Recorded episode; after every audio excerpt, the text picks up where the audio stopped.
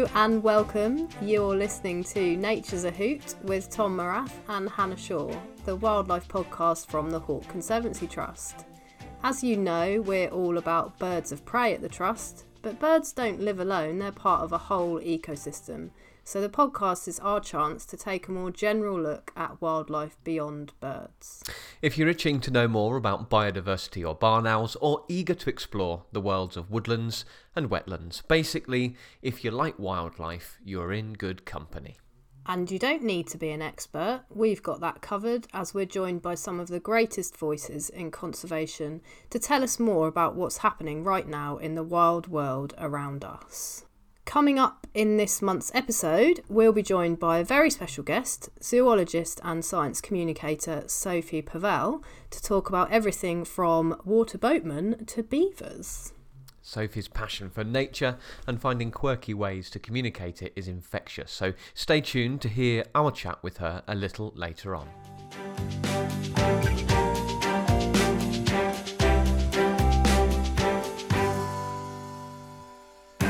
So, Hannah, it's been uh, a month of daffodils pushing up to the grasses and frogs spawning in ponds. Well, in some people's ponds, but not mine. Um, have you spotted anything cool wildlife wildlife wise recently?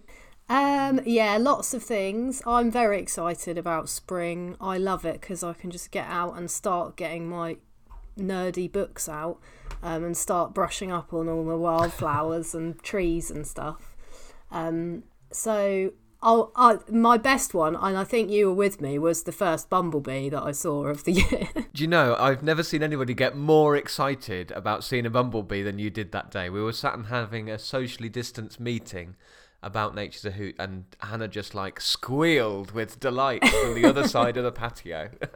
it was great, and I, it's yeah, it's really exciting, isn't it? When we've kind of been in the depths of winter and cold and wet, to suddenly see a bumblebee, that's a, it's yeah. an exciting moment in the year. Yeah, I was really excited because I'd seen everybody posting on Twitter about their first bumblebees, and I was just really excited to see my first bumblebee. So that was very nice. Well, that was like me about frog spawn. Like yeah. everybody's like, "Oh, we've got frog spawn in the pond," I and I, if you remember, I had that, I had that frog in the pond last year, and I was like, "Well, surely yeah. they know where it is now." You know, they've oh. got over the fact that next door neighbour put in a great big fence, brand new fence, and uh, I've really sneakily like dug a little hole underneath a part of the fence. and I Did don't you? think they've noticed. Yeah, I have. I don't think they've noticed. Uh, so I'm hoping wildlife can get into my garden a bit more easily. But yeah, I've not not got any frog spawn in my in my pond because you you started a little pond as well, didn't you? Have you got anything in yours? Yeah, we we've got a pond. Um, I've sort of done the same. I haven't dug any any really blatant holes, but I have sort of let, where there's bits because our garden is so uneven. But we're we're the same. We've got it's a new build, so we've got a huge fence around it, which is horrible, and it means that things can't really get in and out other than birds and well invertebrates. Mm. But yeah, so I've sort of strategically left like a few small gaps. So I think amphibians could get in, but no, sadly, no frogs yet. Um, no, no frog you, But you, you put a new tree in your garden, didn't you? I did. I put me? a new tree in. Yeah, I put a new tree in. It's a white beam. We're trying to sort of stick to native species, and it's only what like seven feet tall. And uh, after putting the tree in, we've had goldfinches every day, and we didn't have them at all before. And we've had a pair of blue tits come and prospect as well. And so we've moved our um, we had a bird box that wasn't in a very good position, so we've moved that into a better position and very, very hopeful that the blue tits might move into the bird box. Ooh, that would be exciting. Yeah, I would love that. yeah, well, well, we've had the same thing. We bought a bird box and we popped it on the fence, and I think I'm kind of thinking there's not really anywhere kind of high enough, and maybe that's yeah. part of the problem. But we have had a blue tit occasionally come and stick stick his or her head in and have a little look, but but nothing oh, there more you than go. that. Now, Hannah, I heard that we had some good news from one of our conservation projects, the uh, one in Pakistan. Are you able to tell us a bit more about the Vulture project there and why we're excited? Yes, I I am particularly excited about this project at the moment, just because it's sort of it's been going for quite a few years, but it seems to have picked up in the last couple of years. So um, the project is to conserve vultures in Pakistan, and it's part of a whole. Cons- we work with WWF Pakistan on the ground in the country in country, and it's part of a whole um, sort of consortium called SAVE, which is Saving Asia's Vultures from extinct from extinction, um, and that's across a few different countries in South Asia to conserve um, critically endangered vultures there. Um, and I'm sure many of our listeners will know what the problem was in Asia was in the late 1990s there was a cra- a massive crash more than 99% um, of vultures in um, in that area due to a veterinary drug called diclofenac. And the veterinary drug is used to treat lameness in cattle. And so when those cattle then die that diclofenac stays in the system. And it's an important food source for vultures. The um, cattle carcasses, and so it was killing the vultures basically, and it caused a huge population crash. Now, what we're doing um, is we have a sort of two pronged approach to the project there. We have what are called vulture safe zones, and we have a breeding centre. Um, vulture safe zones are basically do what they say on the tin, really. They are an area that is kept safe from those veterinary drugs that are damaging to vultures um, so it's an area that's kept safe for vultures. So we have one vulture safe zone and we have another what's called a provisional or potential vulture, vulture safe zone um, that we're hoping will um, sort of come into fruition this year. So there's sort of monitoring in that area now, um, working with the government and working with the authorities there to try and get that area properly um, demarcated as a vulture safe zone. And then our second prong, which is the breeding centre, which is the bit that I'm most excited about, is um, a captive population of Asian white backed vultures, which is one of the main species there. Um, and it's doing really, really well, and it's done really well this year. So we've had three new chicks this year, which is very, very exciting. Wow. Yeah. Um, and I'm only just allowed to announce the third chick because we like to wait wait 30 days, you know, just to make sure that everything is okay. Um, mm. so yeah, so we've had basically one a month since December. Um, so December, January, and February. Yeah, and they're all three are doing well. Parents doing really well, um, which is brilliant because the colony there is I can't remember the exact number, but I think it's about twenty five adults. So it's pretty good going to get three viable. Um, obviously, all those not all those adults are paired up as well, so it's it's great to get three chicks. Um, and these are birds that eventually, once the area, area is safe, will be able to be released back into the wild, which is also is very so exciting. Cool. yeah. yeah. it's ama- It's really amazing. I mean, having chicks from like any of the birds that are here on site, people will know that we, we breed birds here at the trust as well. Um, it, it's always yeah. exciting to have chicks. Like they are, whether it's yeah. a vulture or an owl, they are really cute. But I cannot stress enough how exciting it is when it's yeah. all for the reason that they're a, you know it's a critically endangered bird. This is a a I bird know. that we're really really worried about the the state of their population in the wild, and we've got three yeah. precious baby vulture chicks, and it's just I know yeah, it makes everything we do worthwhile, doesn't it? It's so exciting.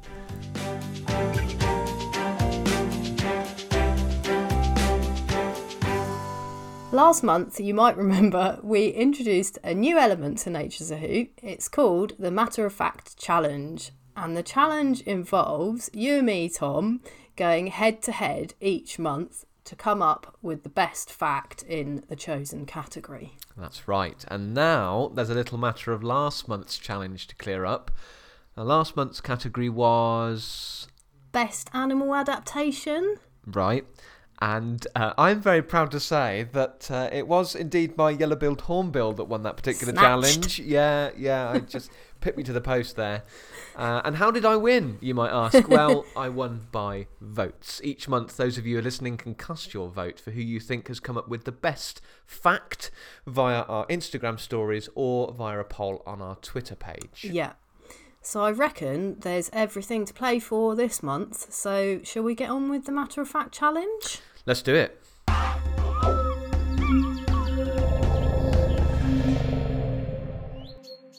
This month's matter of fact challenge is Best Animal Parent. Now, Hannah, you went first last time, so I'm going to jump straight in there with mine. Um, I think we should stay pretty close to home, really, I suppose, in terms of our parenting skills. As human beings, we're not bad, but I want to raise you the orangutan.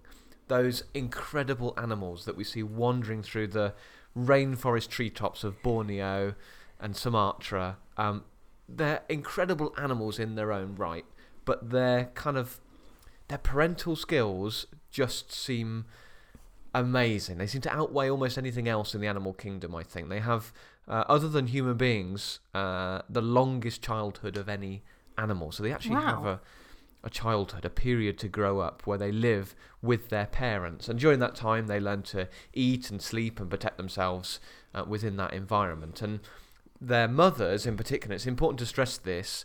Um, the dads seem like they're absolutely rubbish, so maybe that goes against me. but I think the mums are so good that it brings up uh, it brings up the entire species. Apparently, the fathers just kind of like meander off when the deed is done, and they don't come back. right. Um, so mine is bit, all about the mum as well oh God, yeah, we're we're we're being very matriarchal today, but that's all right because the mothers are so good with the orangutans. Oh, we've all seen those images, haven't we, of the infant orangutans clinging to their mums for the first couple of years. They're so yeah. cute. Um, and uh, and then as they get to about five years yeah. old, they learn to come. So how long do they back. stay with their mum then? Uh, well, they stay very close to their mums until they're about 10 years old, would you believe? They become sexually mature at 12 years old, but they don't start really getting independent until until after their 10th birthday. Um, and get this, this is even this is even nicer. So they um, become kind of sexually mature at about age 12. They go and find their own partners, and even at that point, when they're around 15 or 16 years old, they still come back and visit their mum. Oh. Um, so yeah, orangutan gets my vote. Okay, well, it's a good one. I must say, I'm impressed. Thank you. Um, so I am diving into the marine world. Ooh. And mine is more about the care of um, the young when they're very, very young to mm. make sure that they have the absolute best start in life and the dedication of this parent, specifically the mother as well, um, is pretty epic. Um, it is the giant Pacific octopus, which wow. is actually the largest octopus in the world. It is a ginormous 68 kilograms, which is about 150 pounds. Wow. Um, and can be up to six meters across. So when they stretch the tentacles out, can be up to six meters across. Um, but interestingly, this animal only lives for about two to three years. Um, okay. And the sort of um, purpose of the of the female octopus's life is to successfully breed, and they just do that once in their life, and they can lay. I found a few different figures, but they can lay up to four hundred thousand eggs in one go. Oh my god! In what's what's termed a super brood of eggs. so this wonderful mother she um, lays her eggs and then she stays with the eggs and she cleans them by blowing nutrient rich water over them and keeping them oxygenated, moving her tentacles around them. And she doesn't feed herself at all during this time. And it can be up to six months that she does this for.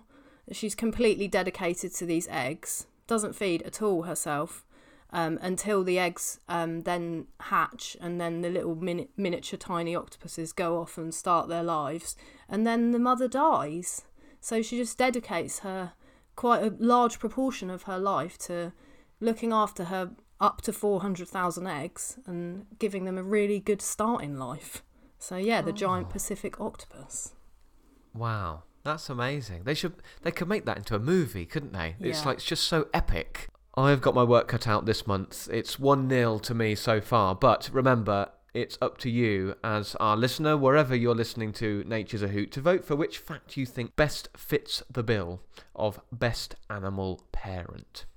Yep, so head over to our Instagram stories or our Twitter feed to cast your vote. We will, of course, be revealing the winner of this episode's Matter of Fact Challenge next time.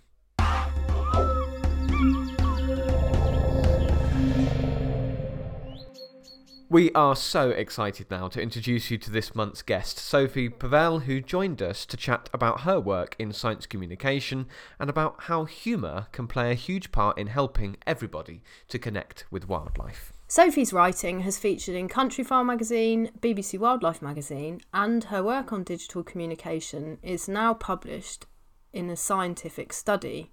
And she is also bringing out her new book, which is very exciting. Uh, so here we go then. Let's meet Sophie now. Hello, thank you so much for having me. It's such a pleasure to be here. Hi, Sophie. Welcome. Brilliant to have you on. It's really nice to chat to you. So, where did your love of wildlife begin, and what inspired you to take this path? Um, I'm afraid it's a bit of a boring answer, really. I mean, I've just, I've um, there was never like a kind of eureka moment where I was just like, yes, this is exactly what I want to do. I've just always been outdoorsy, adventurous. My parents were both very keen on my brother and I having a very sort of wholesome, outdoorsy upbringing. And so let's just totally make the most of everything that we've got on our doorstep. So we've got Dartmoor, we've got the Jurassic Coast, we've got lovely countryside, the River Exe. Um, so it's just a very lovely childhood that was based, you know, outdoors on the water, in the water, camping. I think it's just become part of my life, really, in a very yeah. sort of non forced, unintended way. I think, you know, before the whole conversation around the natural world and mental health and green space became really apparent and important, um, I think my parents just instinctively recognized that that was important for our upbringing. And so I think that's really formed who I am and where my interests lie. Our parents, again, um, I hate them a lot really, um, we're just very focused on doing what we enjoy um, at uni or whether we wanted to go to uni or not, and not kind of what we felt would give us a good job. My brother was very much, I want to be a doctor. I really, really love the idea of looking after people. And now he's a doctor in A&E and is amazing. Wow. Whereas I've always been very much like I just don't know what I want to do. Like I'm interested in so much, but I just don't really know where to channel that interest. So I decided to do zoology at university because that degree was just very broad, and it's been kind of the pathway for many people who are, who inspire me. Um, you know, in this industry, yeah. often a lot of them have done zoology, and it's very encompassing in terms of the natural world and the outdoors and ecology and all that sort of stuff. So um, yeah, I think it's it's just been a very gradual, very organic. I'm constantly learning, and often don't know what I'm looking at. But in many ways, that still doesn't detract at all from the joy of just experiencing it. It's really nice to mm. hear actually somebody saying that uh, you can kind of enjoy nature without knowing all about it, and that surely yeah. has to help mm. you as a science communicator that you're kind of exploring and understanding these things at the same rate as the people you're talking to and and um oh that's got to be helpful. yeah completely because i think i'm i am really really unknowledgeable in many ways and i know i come across as knowing a lot but actually i'm just good at research and so are a lot of people.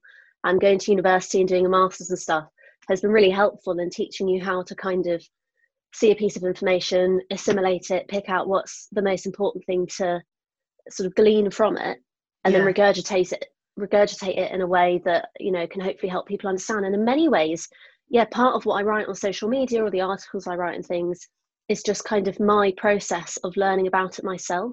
Because nine times out of ten, I don't know that much about the subject before I write about it, and I've actually feel like I've learned more about ecology and the natural world and the wildlife around me through working and meeting people like yourselves who yeah. you know are kind of in that space too i think i learn a lot more from other people than i do from looking at books and, and mm. things so sophie i first came across you i guess it was almost a year ago now when you were doing um, for fox's sake the the online course, quiz which i really loved and i sat there with my my pencil oh, and paper you? yeah oh, yeah didn't you. do didn't do very well they were quite difficult questions, hence why I was a quiz master. And I was good at making up the questions, but uh, every time I was like, "God, I'm so glad I'm not doing this myself." and I know you um, fundraised for us as part of that, so thank yeah, you so much for that. that I did. oh, you're you. welcome. Yeah, no, it's a, a, fun time, and I really wish I had more time to do more. And I keep being asked, but um, it just takes up a bit of time and um, yeah, putting it all yeah. together. Is and it's, and it's live as well, isn't it? So and Hannah and I live. recently did our first ever live thing, like, Yeah. like two or Different three vibe, months isn't it? Totally different. It's like I can't I can't know. delete the things that I Well, said. yeah. hence why I it became a drinking thing. Like- you can blame it it's a- on something. exactly because the first time I did it, I was just like, oh my gosh, I'm so nervous, and so many people joined the first one. It was like nearly 400 people. I couldn't Wow. believe it, and um, That is a lot of people. Yeah, and they sort of stuck around as well for the whole hour. So I was very glad to have my glass of wine there to keep me company. Um, but yeah, it was good fun. Hopefully, it might come back in some way, but we'll see. It's a really good way to communicate with people as well because you're talking about that you're learning as you're going along. A quiz, even if people are getting things wrong, it's still a great way for you to do some science communication and communicate about wildlife with people and get people engaged with it as well because it's just a bit Yeah. of fun, isn't it? Yeah, it's so fun, and, and I think that kind of like is has been the sort of, I guess, vibe that I've really tried to adhere to because I have so many other interests besides sort of science and nature. One of which is comedy. And my brother and I used to like make up our own comedy skits and stuff, and uh, big, big, like proper old school comedy fans. And I think that I was just, I sometimes found science communication and natural history comms like it was missing something and by no Yeah. means am i saying that, that that a quiz or something is the absolute answer but i think i just tried to think okay how can we get more people interested in nature Yeah. break out of the echo chamber and just relate to people a bit more on their terms people are feeling really low at the moment especially in the last sort of year and um, how can we still how can we get them excited about stuff? How can we relay the weirdest wackiest side of nature? Because nature's hilarious. Yeah. you know, at many times just the stupidest things that we can't even imagine. And doing the quiz i found kind of remotivated me a little bit. And i did it as much i've said this many times before i did it as much for me and sort of my mental health at those times um you know for for everybody else than for everyone else. And the fact that I got so many messages from people saying that they genuinely looked forward to it and felt better after it was really touching. Yeah, and I never imagined that it would have that effect. And I think, you know, people love learning about nature, and perhaps we need to simplify it a little bit more and not overthink Yeah. the way we communicate about it. And you know, stuff like podcasts have shown to be really effective because they Yeah. kind of nail that kind of pop culture, easy listening, and that you're you're feeling like you're just hearing your friends chatting over a pint in a pub or something. And so it takes away the traditional learning aspect of it. And then you come away and you're like, oh, I don't I didn't realise that so and so did that or that bird Mm. did that. Yeah. Um, yeah. You kind of digest and you you keep the information. It's like the classic, you know, why do I remember gossip in a trashy magazine so much more than Yeah. you know whether this bird migrates from A to B or where it stops off and things like that, stuff that is genuinely important versus trashy gossip. But I think it's just the way that our information is presented in many ways. Yeah, I think I think you're right as well. It's been something that's on my mind a lot, especially over the last couple of weeks, actually, about how we get beyond the people who are already interested in that. Like Mhm. Mm, people that listen to our podcast are, are wonderful listeners. They're amazing, but I would guess that the vast majority of them they already love birds of prey and they already help wildlife. So us calling Mm. people to action to help out, we're kind of preaching to the converted. How do we break Exactly. down that barrier and go, you there on the street who's never thought Really about planting some wildflower seeds? How do we get Mm. you to do that? How do we get you excited? And, it's, mm, and comedy, I think, you're absolutely right. Is is a great way to do that. yeah you, mm, def- you definitely have to bring in other aspects i think what you said about um you know keeping it really simple as well is so important because i think when we communicate about nature we think oh we've, you know we've got to be really accurate and really complicated and we've got to say all these different aspects about this but no that's not going to keep anyone engaged Mm, you need to do mm, snippets like your um some of your videos that you've done on youtube your 60 minute wildlife uh, 60 minute 60 second wildlife wildlife videos are oh great God, because they the just dreaded archives. yeah the dreaded archives yeah. They just you know go for one subject and just give a really um digestible fact or little, little piece of information which is a really nice way to communicate and using humor obviously is brilliant. Um, but i was interested in your um, wild cornwall study that you did so was that for your was that for your master's dissertation Yeah, it was. So um, I did the Masters in Science Communication. So it's an yeah. MSc at UWE, University of West of England. And um, what I loved about that course in particular, and they're not paying me to say this, just just big fans of how they teach the course, is they really, unlike a lot of science communication courses, and I know a couple of friends who've done a couple in London or, or the one in Liverpool, um, the ones at UWE really celebrate uh, or give you breathing space to explore your creativity because I think they are very forward thinking in the way that they appreciate that just because you've come from a science background and generally you do need a science degree to qualify for that master's, um, people are still creative. And you know they're they're not mutually exclusive, science and arts, and we know that now because there's so much research yeah. to show how much they really feed off of each other. And so, I did a very very labby research project in my undergrad which was interesting, but it wasn't really my skill set. I find the lab quite intimidating. Mm. And statistics and stuff frighten me like nothing mm. else. and yeah. um, and so the opportunity to do something a little bit different was really uh, tempting.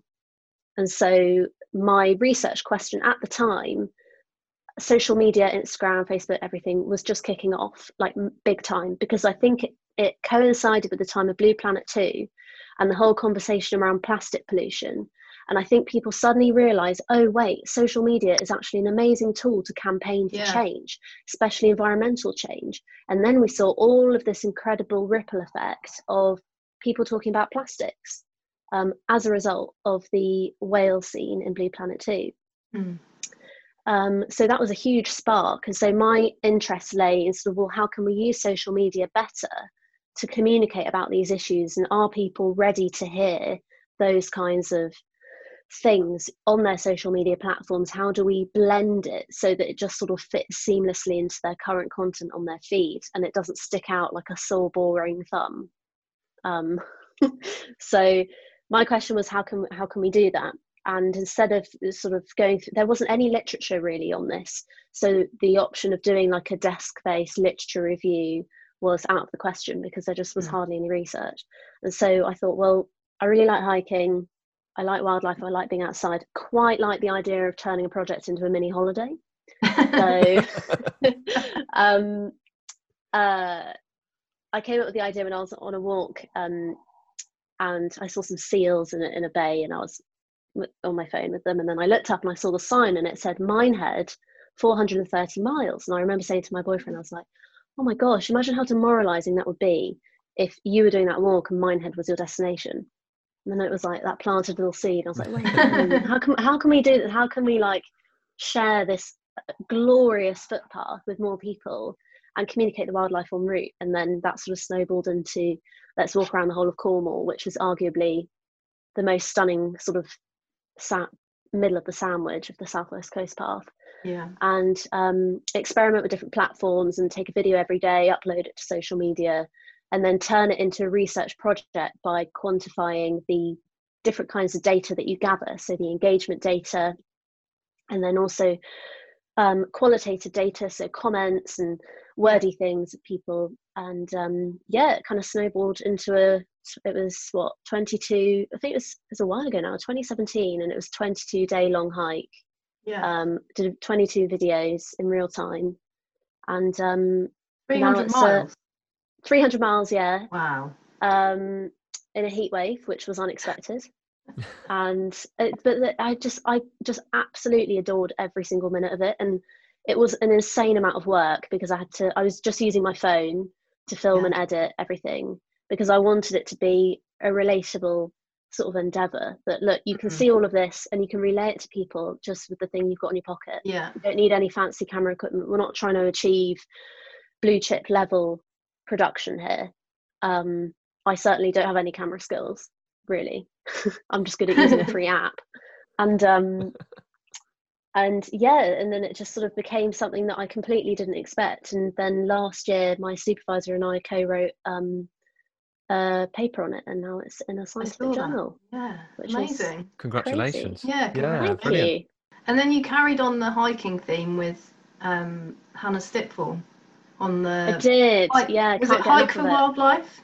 It was hiking for nature. Hiking for nature for the wildlife trust. Yeah, so we sort of ah. a similar thing, but it was a bit harder because we we shoved the same distance, so 300 miles, but a slightly different section of the route, right. um, into two weeks instead of three weeks. Wow! But we only had time to do that because we weren't filming and making stuff en route. We were literally just hiking. Yeah. To raise money for for wildlife, so we were hiking around a marathon a day at times with 15 kilos on our backs, which was hard. On consecutive days as well. That's consecutive that's days. Yeah, it was a real. We both properly had to dig deep. I don't think I could have done it on my own that one yeah. because there was a lot of mental strength needed there. Yeah. And it helps that we get on very well. So. Yeah, yeah, yeah. Do you have any other fundraising challenges or hiking challenges planned? Um, interestingly, I was actually speaking to her yesterday, and we would like to do something this year. We were meant to be doing something last year, but obviously COVID got in the way. Mm. Um, we just want to to play it safe, obviously, with the restrictions and yeah. um, whether we we want to continue asking people to donate because obviously people's pockets are a bit yeah vulnerable at the moment. So, um, but yeah, no, definitely, we'd love to do something. Um, just need to figure out what that looks like. Yeah, we are sort of thinking maybe like a an extended long pub quiz. Maybe not. That might get out of hand. days long, days and days. Exactly, two week long pub quiz. Um, so Sophie, beavers, mm. you work closely with um, the Beaver Trust, which we've uh, previously mentioned on the program. Tell us what you do for the Beaver Trust. So I um, am communications and campaigns coordinator. So I work very closely with communications director, who's called Eva Bishop, and she's an amazing lady. And we, our mission is basically to educate people about beavers because these animals haven't been here for 400 years and there's an awful lot that is misunderstood about them a lot of myths that need busting and um, just you know they're, they're one of ecology's greatest teachers i think as an animal mm. in terms of what they do and the the effect they can exert on an environment disproportionately to their numbers. And so it's just a fantastic sort of totem for talking about not just reintroductions but also ecosystem restoration and just ecology as a whole. So we're trying to get people excited about beavers but also make sure that that excitement is well informed and not um, out of hand. So there's a lot of cool stuff going on. But yeah, yeah I, I love my job there I bet, yeah, including um, the Lodgecast. So you're a fellow podcaster as well, aren't you? Fellow podcaster, yeah, yeah like every other person in 2020. um, yeah, so we launched our first podcast um, in the early autumn last year called the Lodgecast, and Eva and I present it, and each week we have um, a guest to um, just discuss anything from climate change to the latest one is with Roisin, uh, who I mentioned earlier, who's a beaver ecologist, mm. and um, she's probably the top expert in beaver ecology in Britain and responsible for a lot of the movement of beavers around the country. And so we were talking to her about beaver translocation and careers and conservation. And then we also have um, podcasts, you know, with with uh, people who've seen their first beaver and how that felt and how exciting it was and things like that. So it's a it's again as you find um, a really uh, approachable medium to talk to people about conservation and and these mammals in general. Mm. I'm really looking forward to the restrictions being lifted, so I can have that first moment of going to see a beaver and oh, yeah. I'm so excited. Oh, it is really special. Um, I also think um, congratulations are in order for the accolades that your film Beavers Without Borders uh, achieved oh, over the last few months. It's it was an amazing watch. Really enjoyed it, and obviously thank gave you. us uh, kind of a quick insight really into yeah. the work that's been oh, done with beavers there. Um, how was yeah. that to, to film? Um, oh, that was an amazing experience. It, we we never um, it sort of totally surpassed all of our expectations. So Nina Constable, who um, produced and directed and edited the film, she um, sort of was at the helm of this whole project and steered it in a way that was in line with all of the covid restrictions but still managed to make it a film that could be watched you know 10 years from now and you wouldn't know that it was filmed in 2020 mm.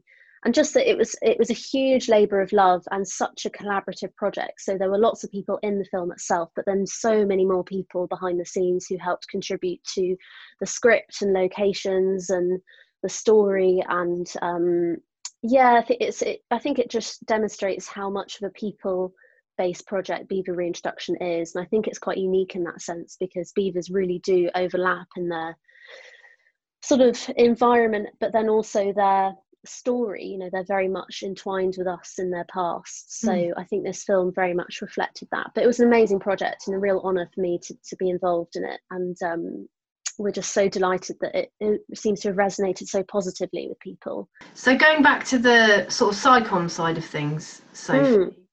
um, it obviously comes very naturally to you um, i said well i said i looked back over some of your older videos and there is one particular one that we thought was quite amusing. um, oh no! oh no! That's the that sound of one. someone who knows what's coming. So what? What any reason why that one was so popular? the water boatman and his trumpeting penis. Yes. So the I think, well, the clue's in the name, really, isn't it? I think if you have anything phallic on YouTube, it's incredible clickbait. But I didn't do it for that. I think I, I, I knew it would be sort of probably more watched than a, an informed video about herring gull evolution. But, yeah. Um, but uh, yeah, I think I think it was more that I came across this fact and I was just like, how can an animal so tiny and boring looking and something that we sort of just can have access to immediately if we want to yeah. have be a world record breaker for being the loudest animal relative to its size by the way that it courts a female i just thought that was mad i think it was more when i was kind of tr- trying to experiment with okay what do people find and this isn't anything revolutionary at all this has been like knowledge for ages you know people find things to do with sort of sex and beauty and health and fitness and all of those sorts of things trump nature any day in terms of popularity. So, how can we merge the two? And it just so happens that the natural world has all sorts of raunchy, saucy materials that will engage people. But then, you know, the amazing thing at the end is that it's a true story and it's happening now, mm. and um, you've learned something. So, what would be your top tips to maybe other young people who might want to um, sort of get into science communication or improve their science communication? It's just trial and error. Mm. Um, I've learned through that and constantly still learning, you know, things that I think might work really well, sometimes bomb, or the other way around, things that I don't love, but then sometimes resonate with people and do do well. I think it's more about having confidence in why you're doing it in the first place. So, why do you want to communicate science? and what is it about it that you want people to hear and what's the message you're trying to get across so i think it's starting from the very bare minimum of why what got you interested in it in the first place where are your passions because yeah. i think it's very easy to get sort of lost in the very often i find intimidating world of social media where everybody seems really expert everyone seems to be really slick and at home in their craft when actually most of us are just completely winging it and so i think it's just about practicing finding your voice and trying very much to sort of stay true to you and your personality and not trying to sort of feel like you've got to be a certain person or communicate in a certain way or phrase stuff in a way that perhaps isn't very natural to you. So there's a lot to be said for just practicing at home on your own. It may feel really weird and stupid. I still think talking to yourself and talking to your phone is the weirdest thing ever, but it's kind of the world we live in now. So be open to stuff and there's an amazing sort of creative community on instagram especially with this sort of stuff. So um yeah just put it out and see what people think. And i think if you are not enjoying it and you end up feeling like it's just a lot of work and you're feeling pressured and you're getting stressed might be a sign that that particular mode of communication is not for you. So you've you've done this like worldwide as well haven't you? Overseas you've done science communication. I was reading in, in hong kong. Is that right? Oh wow yeah, you you have done your research. um, yeah, no, um, that was that was a really good, that was a really fun um few weeks. So I got an amazing opportunity with Hugh James, who's an amazing science communicator and educator in his own right, based in Wales, and then Ty Aziz, who I did my masters with and is now a TV researcher for Netflix, Natural History, which is awesome. Wow! If you ever want a guest, you should Yeah. definitely talk to her. Oh, great. And um, yeah, she's so cool. And um, so the three of us went out to Hong Kong, 50 schools or something around Hong Kong, teaching them science communication and celebrating their science festival, um, working with the Science Museum. And that was an amazing experience. And yeah, I think it, you're right. I think it shows that sort of science communication is a global thing and that often we can get so sucked into our little localized patch, which is important to promote and important to get stuck into. But you know there are millions of people all over the world who need to hear these messages and you know uh, uh, we're all connected by the same sort of earth if that's not too hippie to say. And um, all these issues especially things like climate change you know will affect all of us so. You're a writer as well as a in-person science communicator on so- social media and through videos. Um, I think you've written for BBC Wildlife and Countryfile magazine and all sorts, and now you're kind of embarking on your own journey to produce your own literature as well, aren't you? Can you tell us anything about your upcoming book? yes i can um, so it is a non-fiction narrative and it's called forget me not and it's about a journey it's about 10 different journeys that i take around the uk um, over the last year i've still got two more to do and um, as we speak and uh, to see 10 species and habitats that i believe are a massively overlooked by the british public and by science in many ways and b habitats and species that um, have a particular climate change story to tell so are either going to be at risk from climate change which is unfortunately the the trend or perhaps might fare well out of it. But either way the sort of moral of the story is making the most of the amazing collection of habitats and species that we've got here in great britain um, before they might go and and hopefully that we won't sort of forget forget them so that's been a it's it's the pandemic was not on the cards when i got the commission No. um, but that's actually been an interesting sort of side narrative to the story because obviously now we're learning that the pandemic perhaps arose as a result of our um, exploitation of the land and us sort of losing control of that and so that's an interesting sort of uh, it relates a little bit to to to some of the stories in there but um It sounds uh, exciting. I look forward to reading it. it's When- really exciting thank you when can we get one? it's it's heating up now that I've only I'm in the very sort of tense last few months of writing. So end of July I have to hand it in. And then um spring 2022 is apparently when it's unleashed. Exciting. Thank you. What's your best wildlife moment that you've had so far? This Yeah. is easy and it happened this is easy because it happened last year and if we're discounting beavers then it makes it easier. So um last spring in the middle of lockdown um and I didn't have any work at the time so I was incredibly bored and I was just like oh what should I do what should I do and I was like you know what I really want to see a cockchafer i.e. maybug and I was like, I've never seen one before. It seems like every other person on Twitter is boasting about their maybugs and their cockchafers, and I haven't seen one. And um, I set up a sort of moth. I know they're beetles, but I set up a moth trap of sorts in my garden with a white sheet and some torches, and I did a big like spiel on Instagram about it. Um, I was like, oh, tonight I'm on mission cockchafer. I'm going to find one. It gets dark and I don't see anything, and then I'm in my room getting ready to have a shower, and I hear this amazing racket, and um, they're so noisy because they're enormous beetles. They're like the UK's biggest scarab beetle or something like that. So when they sort of clash into stuff, it's really loud. It sounds like something's fallen down the side of a bedside table or something. And anyway, I was like, that's a weird noise. And then I'm in bed getting ready to go to sleep. And then all of a sudden, this cockchafer just emerges out the back of the picture behind my bed. And I just see its antennae just flicking at the top of the picture. just like, I don't know whether this is really creepy or really coincidental. But I set up an entire moth sort of mecca in, in my garden that was still there. Had my window open and the blooming cockchafer went into my bedroom instead. Wow.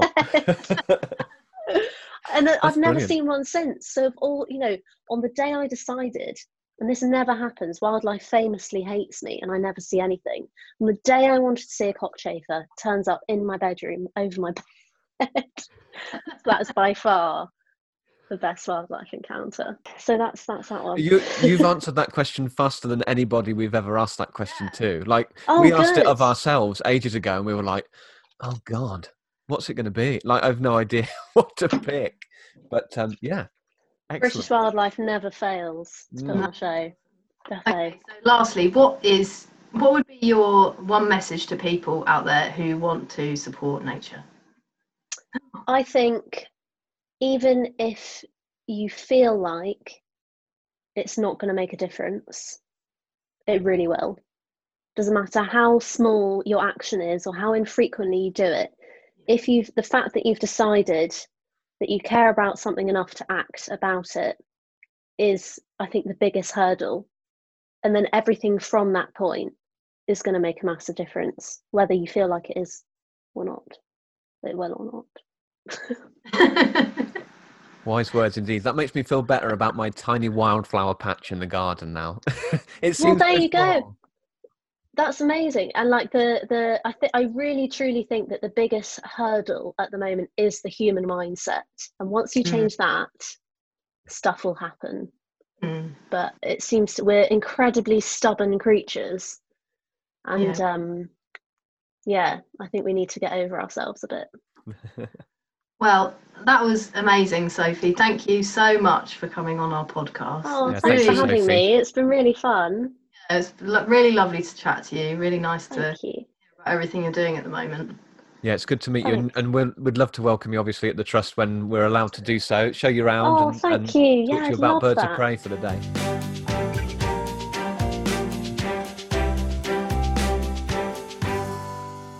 It was brilliant to chat to Sophie, wasn't it, Tom? Yeah, it was it was great, and I, you know, Sophie's got a great sense of humour, and that was what kind of really stuck out to me when uh, first encountering her doing the the quizzes during the first lockdown, um, and just a completely different way of communicating the natural world. Um, is interesting actually what she said about um, how we kind of get beyond the bubble. You know, we we exist in this bubble of of being passionate about wildlife and nature, and how do we get to those people that that are not really that bothered about it? Yeah, absolutely. because we need those people on board as well. We need most of us, don't we, to, to be on board with looking after wildlife and nature and uh, and being enthused about it. Okay, well, I reckon it's probably time for this month's top tip. Migratory birds like swifts, martins, and swallows will soon be returning back from their winter migration to breed in the UK. They can travel epic distances from as far as sub Saharan Africa, so our top tip this month is to lend them a hand when they return. Special nest boxes for swifts and artificial cup nests for swallows and martins, when correctly positioned, can be a huge help to breeding birds. Swift nests can even be incorporated into new buildings. You could leave a muddy puddle in your garden or a muddy patch next to your pond, or even some wet mud in a dustbin lid to help swallows and martins build their nests.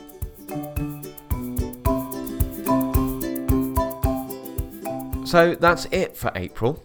We're excited that all being well, the Trust will finally be able to open its doors once more very soon. So if you haven't already, maybe consider booking a ticket to come and see us and all of the wonderful birds that live here. It is an exciting time. I'm very hopeful that we are on our way to a slightly more normal year. A quick reminder of our matter of fact challenge you can vote for either Tom's orangutan or, even better, obviously, my giant Pacific octopus on our Instagram stories or our poll on Twitter. Oh, you won't win them over that easily, Hannah. Thank you so much for joining us. If you have enjoyed this episode, there's loads more where that came from, so don't forget to subscribe so that you never miss out on an episode. If you'd like to know more about anything we've talked about in today's show, then head over to our social media pages where you'll find our blog that accompanies this podcast and loads more insights. Just search at Hawk Conservancy on Facebook, Instagram, Twitter, and YouTube. Next month, we'll be joined by conservation ecologist Dr. Georgia Jones, who works on studying kestrels and their diets in the wild. Yeah, it's going to be a really interesting one. We'll see you then. Bye. Bye.